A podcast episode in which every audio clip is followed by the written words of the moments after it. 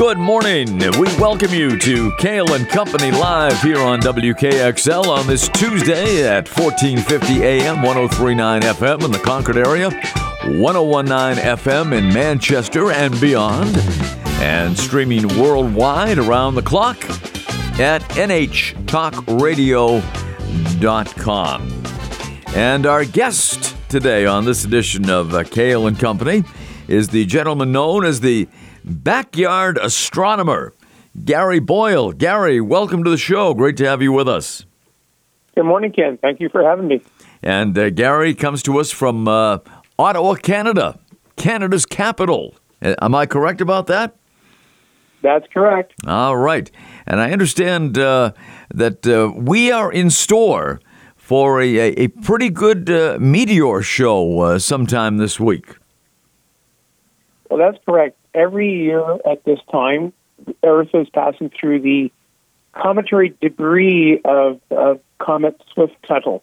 This is a comet that rounds the sun every 133 years. Last came in 1992. And that's what meteor showers are based on, just going through the debris of various comets that do round the sun. Uh, comets come from way past Pluto and eventually round the sun, slingshot effect, and heads it back out into space. Well, as it comes close to the sun, the volatile surface begins to crack and sublimates. Gases come out of, of chemicals. Uh, water vapor makes a beautiful long tail, and even sand-sized particle leaves some grit. Um, leaves this trail of debris in the sky, uh, in space. So, if the geometry is correct, just like a car going around a racetrack, we encounter this debris every year, same time. Now, I, am not very good at these things. I, I always miss them uh, when, when they're in the sky. I uh, very rarely have I been able to catch uh, one of these shows or, or other things like eclipses and, and that sort of thing. So, what what can you tell uh, people like me? Uh, how can we best uh, observe, you know, the, these great events that take place in the sky? Well, this particular meteor shower um, is known to produce about 19 meteors per hour. It's a pretty good number. And the meteor is really is just a shooting star. Anyone walking the dog or taking a stroll at night will see some pieces of sky streak very, very quickly within, say, a tenth of a second, some faint, some bright. But as we go through a clump of debris, we just get more per hour. And the, the best is to try to get out of town, away from city lights, and just a wide open area because these particles actually vaporize way up in the upper atmosphere. Nothing really hits the ground. And it could be north, south, east, or west. But the only bad news about this shower is the moon will be full that night. The full sturgeon moon will cast a glow in the sky, hiding the fainter ones. So we should only see about 20 or 30 of, of the brighter meteoroids. So, when did your love of what happens in the sky begin? Oh, started many, many moons ago, back in 1965. no pun intended, right? no pun intended for sure. I still. Yeah, it started when I was eight years old, going to the elementary school library on what new books. That was library. That was books that we would read back then, not like uh, not like your phones today.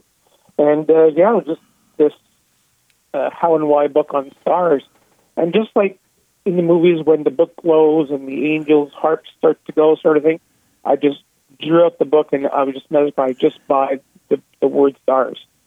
And re- looking through the book and just seeing an artist's drawing of the sun and learning that 109 Earths fit across the sun's belly. So you line them up like a string of pearls. Right there, like a fish in the water, that was my, my wow moment. And for the last 57 years, have not stopped. Non-stop. Non-stop. Well, stop for, for, for, for the occasional you know, wash and break and meals, whatever. But but um, some people, you know, pick up a hobby, they'll, they'll let it go after you know a couple of decades, find something else. I've just never really stopped uh, loving this hobby slash science because the technology nowadays, uh, the the James Webb now a million miles away from Earth, doing some fantastic observations. They just want to. You're waiting for for the next big news coming from such wonderful instruments. So, what what tips do you have? What uh, what kind of uh, you know devices do you use in terms of uh, telescopes or, or, other ways to uh, observe what's going uh, on in the sky? Well, it's always I always suggest best to start with binoculars. Some of the wider binoculars, say, such as 10 by 35, that gives you a nice big area sky. Um, uh, again, if you get out in the countryside, even better, but even in, in the city, depending on how light pollution is. So get your feet wet with binoculars. There are many bright objects in the sky, such as the planets now. We have Saturn rising at just after sunset in the, in the southeast. Two hours later is Jupiter, even brighter, and two hours after that is orangey Mars. But looking along the Milky Way, just you'll see thousands and thousands of stars. And then once you really get your feet wet and still interested, then it's time to, to buy a telescope. Uh, but that can set you back a few hundred dollars, a few thousand dollars, depending on uh, which way you like to drive. You could buy a Lada or you can buy a Cadillac. Same thing as as, as telescopes. But yeah. once you buy a telescope, you'll have it literally for decades. Well, very true. And so, but good high-powered binoculars uh, would do the job as well. Exactly. And today we have smartphones which have many apps yeah. um, on, on on our devices. So that's a great way to learn the sky, learning the constellations, just like learning the the states, in the United States, or provinces in Canada. That's where these celestial objects are located. So just learn the Big Dipper, you know, the constellations around that, or some of the major ones. And after a while, the sky's not a random splash of dots about your friend. Now, because you were coming on the show today, I, I happened to uh, download the app Night Sky, and j- just just to see what I could see in the in the constellations and, and what have you. And uh, I I was fascinated by it.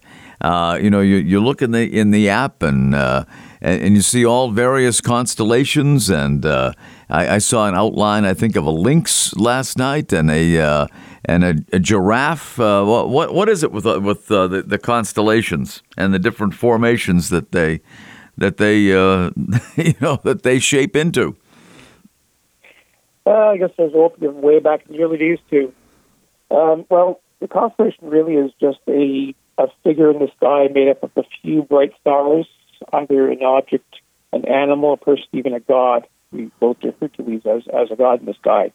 And it's what they saw way back when. There was a mythological story that was given to these constellations that have been handed down for thousands of years, such as Orion was battling Taurus the bull. So now the sky is not just, again, just dots, but now it's the entertainment for for people for hundreds and, and uh, even for thousands of years. Uh, there's even the royal family of constellations, which are six constellations all intertwined in the story. So there is theater in the sky. And uh, again, with the apps, you can find star clusters and, and whatnot. But with the telescope, you can find even, even better things. Uh, the one that I uh, really love to use is called Sky Guide for iOS. It's only a few dollars, and uh, it shows you the sky, real sky going in the future, in the past. You can really pinch to open up uh, some of the, the brighter uh, star clusters and, and even uh, colorful nebulas, which are in color. So, Sky Guide for iOS, highly recommended. There's a, a, lot of things out there that uh, that you can use to uh, to see what's going on uh, in our in our constellations. And, uh, and Gary, you've been doing it for, for, for a long, long time. And again, we have the, uh, the big uh, meteor shower coming up at the end of of this week, but. because because of the moon, it, it might not be as distinct, you say, as, as it could possibly be.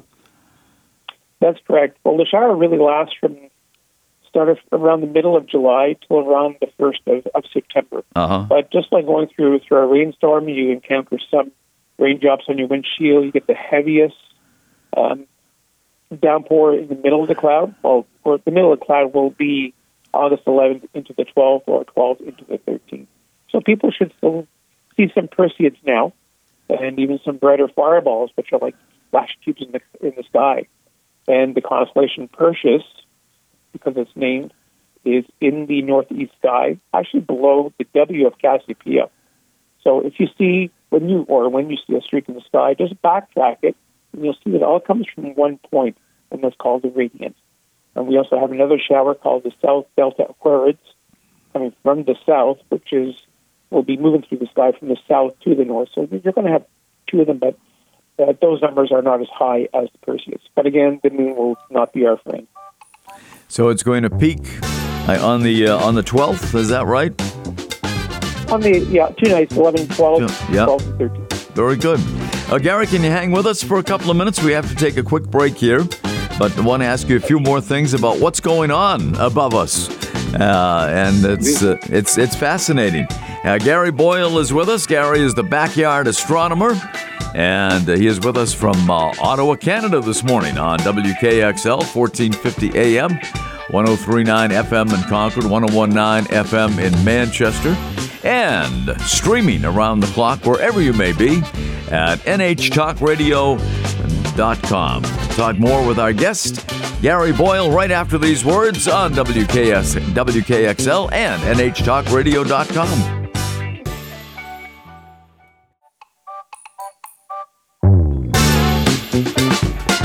1039 FM in the Concord area, 1450 AM, 1019 FM in Manchester and vicinity. NHTalkRadio.com is our website, and we stream 24 hours a day, seven days a week, right here on WKXL. It's Cail and Company Live. We're talking with the backyard astronomer, Gary Boyle, live from Canada. Canada's capital, by the way, Ottawa, which is a uh, beautiful city. I've been there a couple of times. And uh, Gary has been uh, studying astronomy for many, many years. So, Gary, if someone said to you the most basic uh, of questions, asked you what the most basic of questions, what is a star? What would you tell them? Well, a star is a huge ball of really, really hot plasma. I mentioned before that in the case of our sun, you can string nine Earth across uh, across its belly. But really, a star is a giant nuclear reactor because at the core, at the very middle of the star, it's actually fusing hydrogen into helium. And every second, 600 million tons of helium fuses into 556 million tons of, uh, of, of sorry of hydrogen fuses into helium. That 4 million tons every second is pure energy coming from the sun. And that's what all stars really are. So the sun looks large in the sky because it's so close. It's like having a birthday candle a foot away from your nose or a couple of miles down the road. So the some, and many stars in the nighttime sky are much larger than our own sun, and others are even smaller. So we're just by the average size. So it's not made of fire; it's actually hot plasma. And uh, different colored stars as well. Is that correct? That's correct. Yeah, the um, that's mostly running on temperature. Our sun is about 5,600 degrees Fahrenheit on the surface, but about 50 million degrees in the uh, at the core level. But other stars can go from blue to about 30,000 degrees at, at the surface to down to the red about 2,500 degrees. So we're about in the middle. We're listed as a G2 star, and um, we should be burning for another four to five billion years. Whereas the real hot blue stars are, are like rock stars. They they run, they party hard and die fast. So those ones only last a few billion years. How, how many stars can we potentially see from, from the planet Earth? Well, on a, on a clear and moonless night in the country, you to see about 2,000 stars just with the unaided eye at any given time. So over the course of the night, you should see about 6,000 as sun set and the other ones rise. Uh, rise. But if you look along the Milky Way, now you're seeing billions. Our galaxy is about 150,000 light years across. A light year is 6 trillion miles in one year. Imagine going around the Earth seven and a half times in one second. Travel that for a whole year, and that's one light year. And yet our galaxy is 100,000 light years across. Again, about 300 billion, is that Carl Sagan B again, 300 billion stars. Comparable to, to grains of, of salt, would fill up a sandbox 22 feet by 22 feet by one foot high, just the stars in our Milky Way. Wow, that is amazing, just mind-boggling to to think of. Uh, next Friday, a week from Friday, the uh, the nineteenth, uh, the third quarter moon uh, will appear. So, so tell us about that. Uh, it's yeah, the moon third quarter moon rises around midnight, so we should have a, a couple of weeks uh, or sorry, a couple of hours of uh, good observing time. But some people love to look at the moon, so it's not to say the moon is always a hindrance. To, to me, uh, astronomy is, or actually, amateur astronomers are like the 31 flavors of Baskin Robbins. Some people like to look at the moon, some photograph the moon only, or photograph galaxies, or just read cosmology. So there are many different flavors amateur astronomy. So some people might just look at the moon and take looking at the craters with a with a with a telescope, which is great too. But I love the overall picture, A to Z. And uh, just reading a little fun fact about John Denver back in 1972 when he wrote Rocky Mountain High. The lyric, "I've seen it raining fire in the sky." Yeah, that was from viewing the Perseids on one of his family camping trips near Aspen, Colorado. Wow. Yeah, that that that is really something. And there's so many things to learn about what's what's up there, and uh, you know it, it's it's very intriguing, and I can understand how you've been interested in it for for uh, you know such a long period of time and been studying it, uh, lecturing about it, and, and, so on. What what are some of your you know favorite things to discuss when it comes to uh, you know the moon, the sun, the stars? Uh, what do you like to talk about? Well, I like to talk about everything, but really to inspire the young ones, such as when I was inspired, eight years old, reading How Big the Sun Was in the book, really going to schools and campgrounds, which I do in the summertime too, and giving the young ones, even the older people, the, the wow factor. And when I go to campgrounds, it's a slideshow, but I bring along the telescope too. And we can look at Saturn, see those rings, and we will see the rings in, in a telescope. So to see the smile on, on faces, uh, little fun facts, such as the five wandering planets that we can see in the nighttime sky or the morning sky, which are Mercury, Venus, Mars, Jupiter, and Saturn, because Uranus and Neptune are only seen in telescopes. That, along with the sun and the moon, give us our seven days of the week. And those little fun facts, that people have repeating that forever. You know, there was some uh, talk recently that uh, you know the temperature was conducive for man to potentially uh, one day live on the moon. Uh, do you think that's a, a, a possibility? Uh, I wouldn't. It's a possibility. I mean, we have visited, yes, people we did go to the moon back in 69 to 72. But the moon is, well, a very harsh area. There's no atmosphere at all, at least when we had meteors streaking through the sky, such as the Perseids and all the other space junk, they mostly vaporize in the upper atmosphere, the, the small pieces. The moon has no atmosphere at all. That's why we see thousands and thousands of craters. Also, our atmosphere protects us from the solar radiation. This is why we well, we still need sunscreen for, the UV rays, but on the moon, no such thing. And also, our temperature on Earth, because of our atmosphere, clouds, is semi semi variable. But the moon just goes extreme, extreme.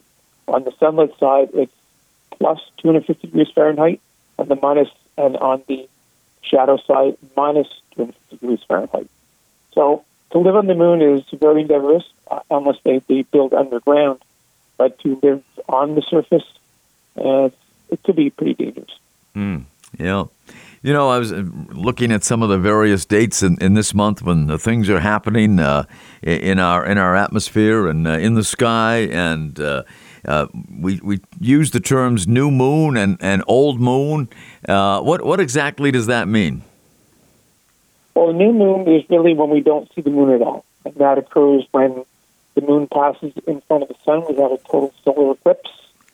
So we start at new moon it's not, know, it's either above or below the sun. We do not get an eclipse every month. And then about four, three, four nights later, we see that beautiful thumbnail crescent in the western sky. We move on to first quarter moon, which looks like a, a capital D, and on to full moon. And then we move on to third quarter, as you mentioned before, which is a backwards capital D. And then onto the thumbnail moon before the sunrise uh, rises the morning sky, and then back to new moon. And that takes 29 and a half days to go uh, one full circuit. On August uh, 31st, we have something called the Summer Triangle. What uh, what is that?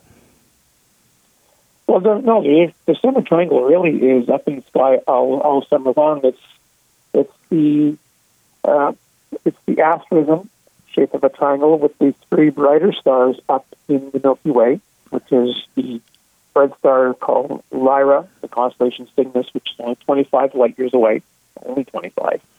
Then in constellation Cygnus is Deneb, and that's about 1,400 light years away. And then down to Altair, uh, 16 light years away, are called the Sweet 16 star. So those three stars, the constellations are seen prominently now overhead, but that, that probably means that at the end of the month it's uh, at midnight it's theoretically overhead, but all summer long you will see these three bright stars making a beautiful triangle. Well, Gary, you have been, uh, you know, a wealth of information, and we really appreciate it very much. You joining us this morning here on the program. Uh, how can people find out more about you? Well, uh, please contact me. Any, anyone have an email to my website, wondersofastronomy.com, or on Twitter, at astroeducator. Very good. Well, Gary Boyle, backyard astronomer, thanks so much. Some uh, great information, and uh, we appreciate it. Thanks for spending some time with us today. Thank you, Ken. Let's do this again sometime in the future. Very good. Very good. Gary Boyle, the backyard astronomer from Ottawa, Canada, right here. It's Cail and Company live on WKXL and NHTalkRadio.com. We'll be right back. Stay with us.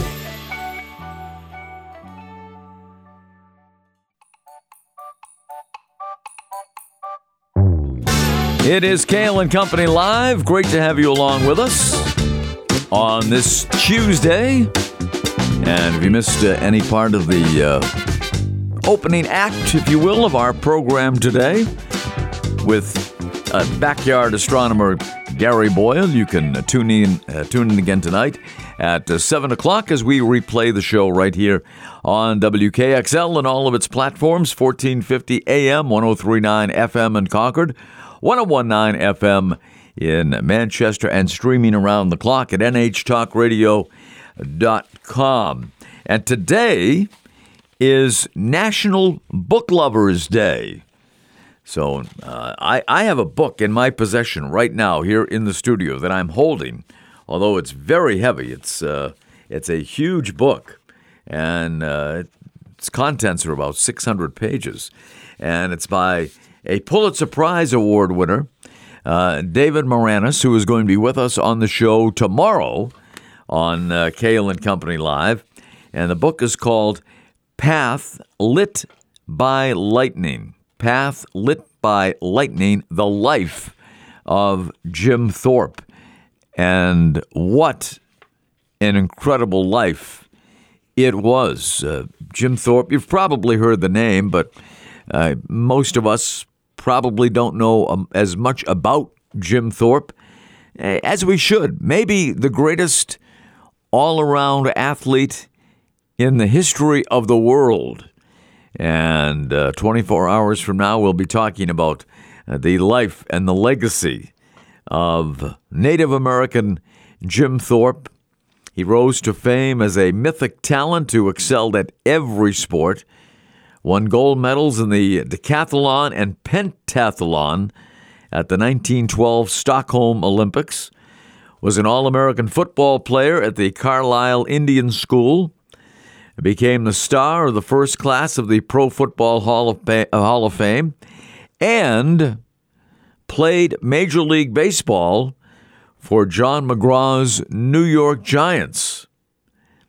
And even in a golden age, of sports celebrities. I mean, you talk about the era uh, in, in, which uh, he excelled in, in, the 1920s when you had, you know, Babe Ruth and Ty Cobb in, in baseball and others in uh, in sports, uh, you know, Olympic sports as well. I mean, he was the shining star, and he was uh, very, very unique because he excelled in so many endeavors. But despite his colossal skills, the life of Jim Thorpe was really a struggle against some daunting odds as a member of the Sac and Fox Nation. He encountered duplicitous authorities who turned away from him when their reputation might have been at risk. Among them, his coach at uh, Carlisle College, Pop Warner. You may be familiar with Pop Warner football, which has been a staple in youth football for many, many years. But Pop Warner, actually, in a time of his greatest need, turned against his one time player, Jim Thorpe. At uh, Carlisle, where he went to school, he, he dealt with the school's racist assimilationist philosophy and uh, kill the Indian, save the man. That was the philosophy uh, back then. His Olympic gold medals were unfairly rescinded because he had played minor league baseball, which both Pop Warner and an Olympic official, James Sullivan, knew. His later life was troubled by alcohol, broken marriages, and financial distress. He roamed from state to state trying to earn a living from his celebrity.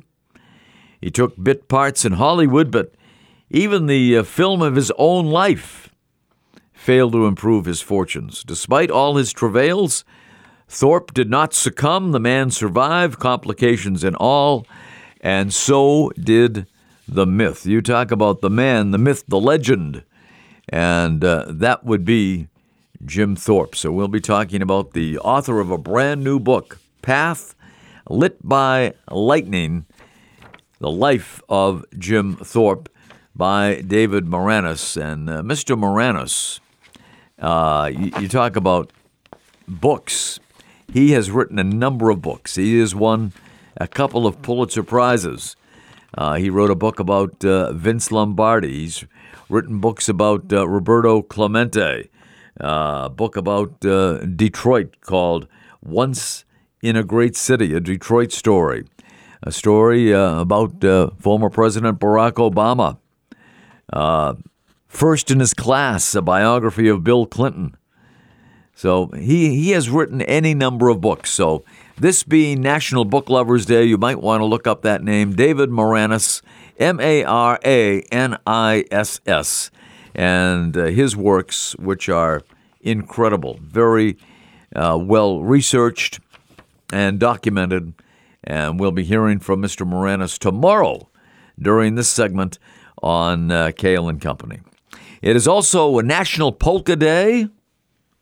I probably won't be doing it, but uh, I'm sure some will. National Polka Day.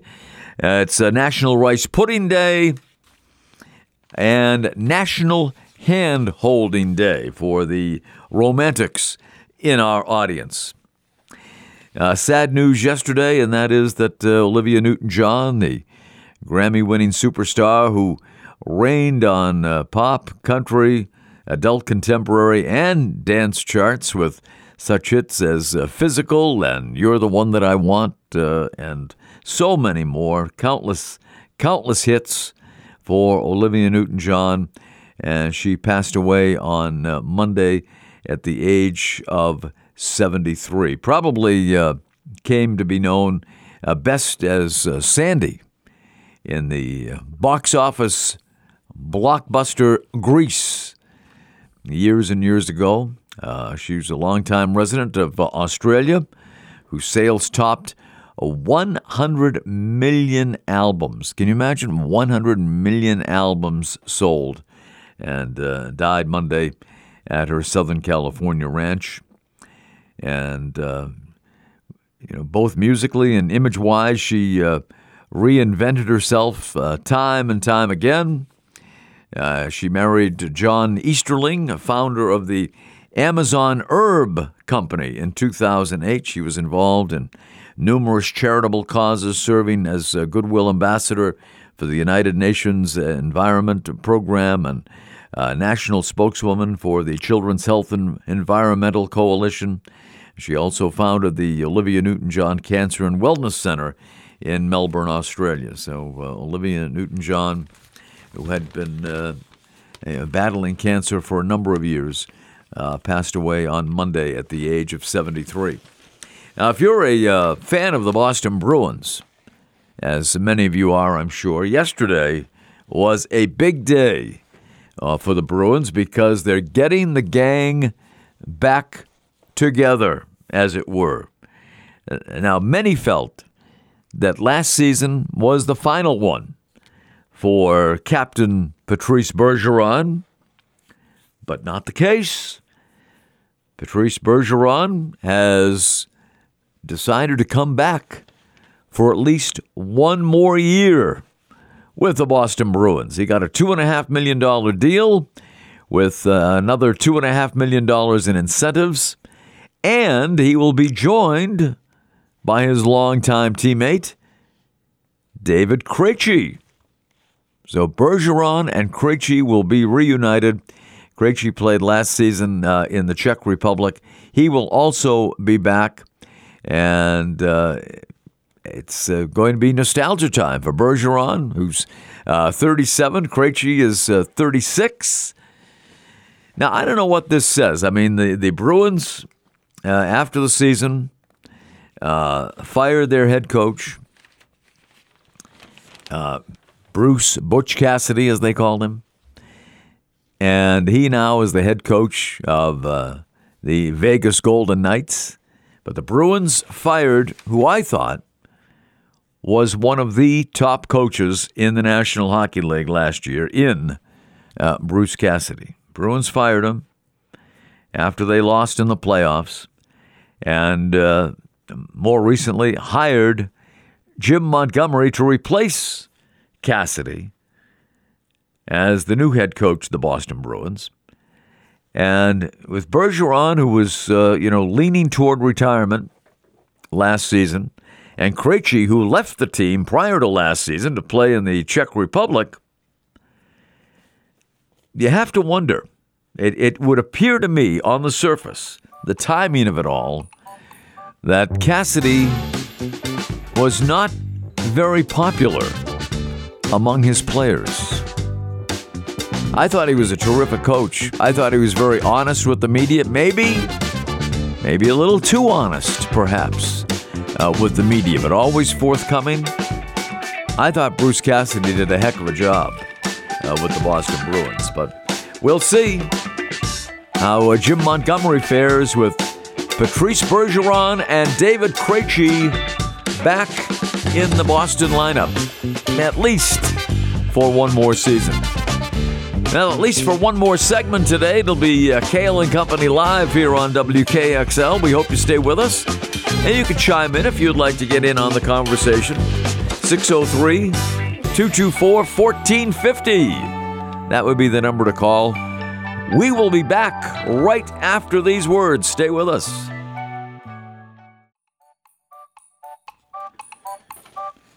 Cail and Company live on this Tuesday. I mentioned our guest tomorrow around 8:35 will be uh, Pulitzer Prize winning author David Maraniss on his new book about Jim Thorpe. And on uh, Thursday, we'll be talking with uh, Anna Brown from uh, Citizens Count. And Anna will have uh, the latest on uh, many stories around New Hampshire politically, including the fate of the New Hampshire primary. There has been uh, stories surface of late that President Biden would like to see the first in the nation primary in his home state of Delaware. But uh, New Hampshire, you know, New Hampshire is not going to go down quietly as the first presidential primary state in the nation, as it has been now for 100 years. And we'll find out more about that on uh, Thursday with Anna Brown from Citizens Count. And uh, Anna will have the latest on that and some of the candidates running for office, uh, whether it be on the national level for U.S. Uh, Senator or uh, Congress in Washington, the House of Representatives, or uh, locally in the New Hampshire legislature. So Anna will have the latest on that Thursday morning here on uh, Cail and Company. So some uh, great guests uh, coming up. Uh, you might have heard in the news recently over the last day about the FBI's decision to execute a search warrant at former President Trump's Mar-a-Lago home on Monday, and it's being called unprecedented, especially for a non sitting commander in chief and one that has indicated he might, he just might run again. According to uh, Michael Tabman, the former head of the FBI's Minneapolis field office, he told Fox News that we just haven't investigated presidents after they've served their term. But it is a huge move by the FBI that the political sensitivities are clear. It's obvious they're dealing on a, a very sort of tenuous political climate when you go out and investigate a president, especially one who says he may run for office again. End quote. Trump announced on Monday that his palatial Florida residence had been raided early in the morning. Sources told Fox News Digital that the search was in connection with materials that Trump took with him from his time as president. Sources also said National Archives and Records Administration referred the case to the Justice Department, which recovered 15 boxes of classified material from the home. But uh, Tabman, the former uh, FBI Minneapolis field officer who is now retired and not involved in the FBI's investigation into Trump, noted that securing a search warrant is no minor task. He said, and I quote here, you have to certainly, as most people know, produce probable cause to first get prosecutors who want to write this and present it to a judge, and then present it to a judge who has to agree that you have shown probable cause that a crime has been committed. Now, there is evidence uh, of the crime in the location that you state and at the time you plan to execute the warrant, he said. So there's a lot of information uh, that you have to be very convincing to a federal judge, and they scrutinize these requests for search warrants. He called it an excruciating, painful process writing that aff- affidavit. He said, you know, crossing the T's and dotting the I's, getting your approval both within the FBI and within the prosecutor's chain of command. And he went on to say, there's no doubt in my mind that this went all the way to the Attorney General before they took it to a judge. He was asked about the potential for a search warrant to be politicized. He said any system can be corrupted, but in an instance such as this, the search warrant affidavit will be public at some point. So we'll see where that goes. The uh, raid in, into uh, Mar a Lago, which uh, took place on Monday and, and surprised many, many people. So I'm sure there's a, a lot more to it, and uh, the information will be uh, coming out as uh, as we learn more of the facts about why the search warrant was requested, the search warrant was approved, and the raid took place on Monday. So we'll find out uh, a lot more about what's going on there. Uh, in uh, newly obtained doorbell camera video, Anne Heche, the actress, can be seen speeding down a residential road in Los Angeles moments before crashing into a home that would go up in flames. Just before 11 a.m. Pacific time, and uh, this was back uh, last Friday, I believe, Heche was seen zooming in a blue Mini Cooper and only seconds later, the sound of the massive crash is heard on the video. And she crashed into a home, and that home was declared uh, unlivable. The home was just about totally destroyed as uh, Heche crashed into the home and uh, with that Mini Cooper and virtually destroyed uh, that home. Uh, another witness told Fox News Digital that when she returned home, she spoke with a firefighter on the scene who uh, said a woman had driven her car like 100 miles per hour through the trees before hitting the home.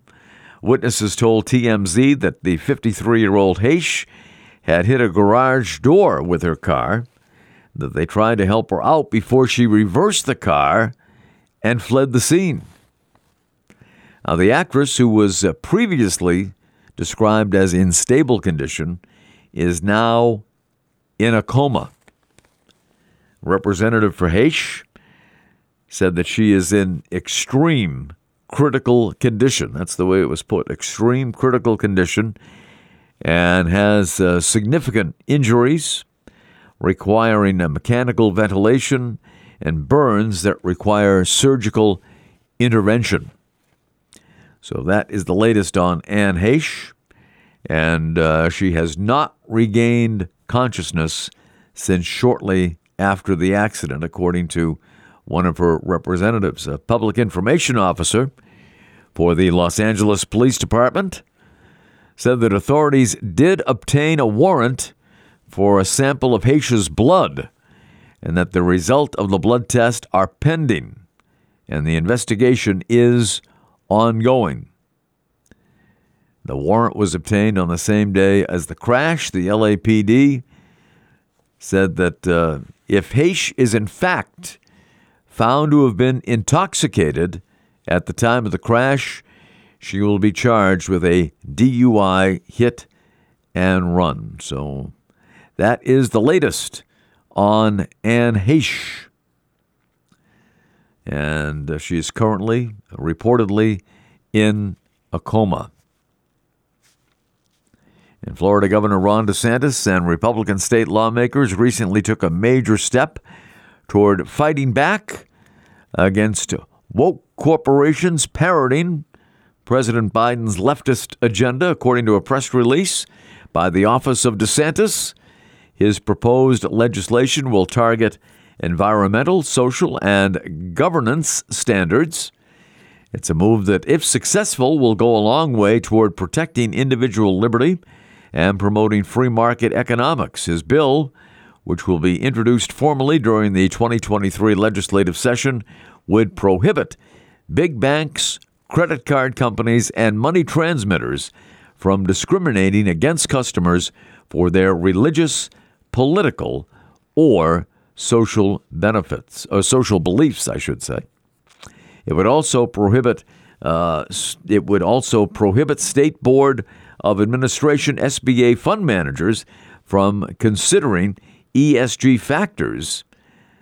That would be environmental, social, and governance uh, governance factors when investing the state's money and mandate that SBA fund managers only consider maximizing the return on investment on behalf of Florida's retirees. Ron DeSantis, probable presidential candidate in uh, 2024. It's going to be interesting to see how it all plays out.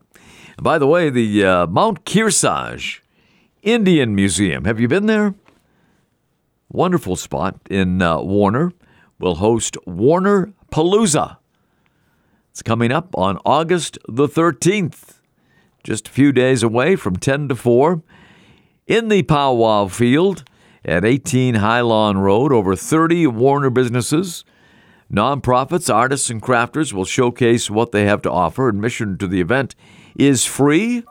Food and beverages will be available. Live music will be provided by Warner musicians. The rain date will be August the 14th, and more information may be found at IndianMuseum.org. That's IndianMuseum.org. The big Warner Palooza coming up on August the 13th. Well, we have to uh, mosey on out of here. Get ready for more great programming on WKXL. This show will be repeated at 7 o'clock tonight right here on WKXL 1450 AM, 1039 FM in Concord, 1019 in Manchester, and streaming worldwide around the clock at nhtalkradio.com. Have a great Tuesday, everybody.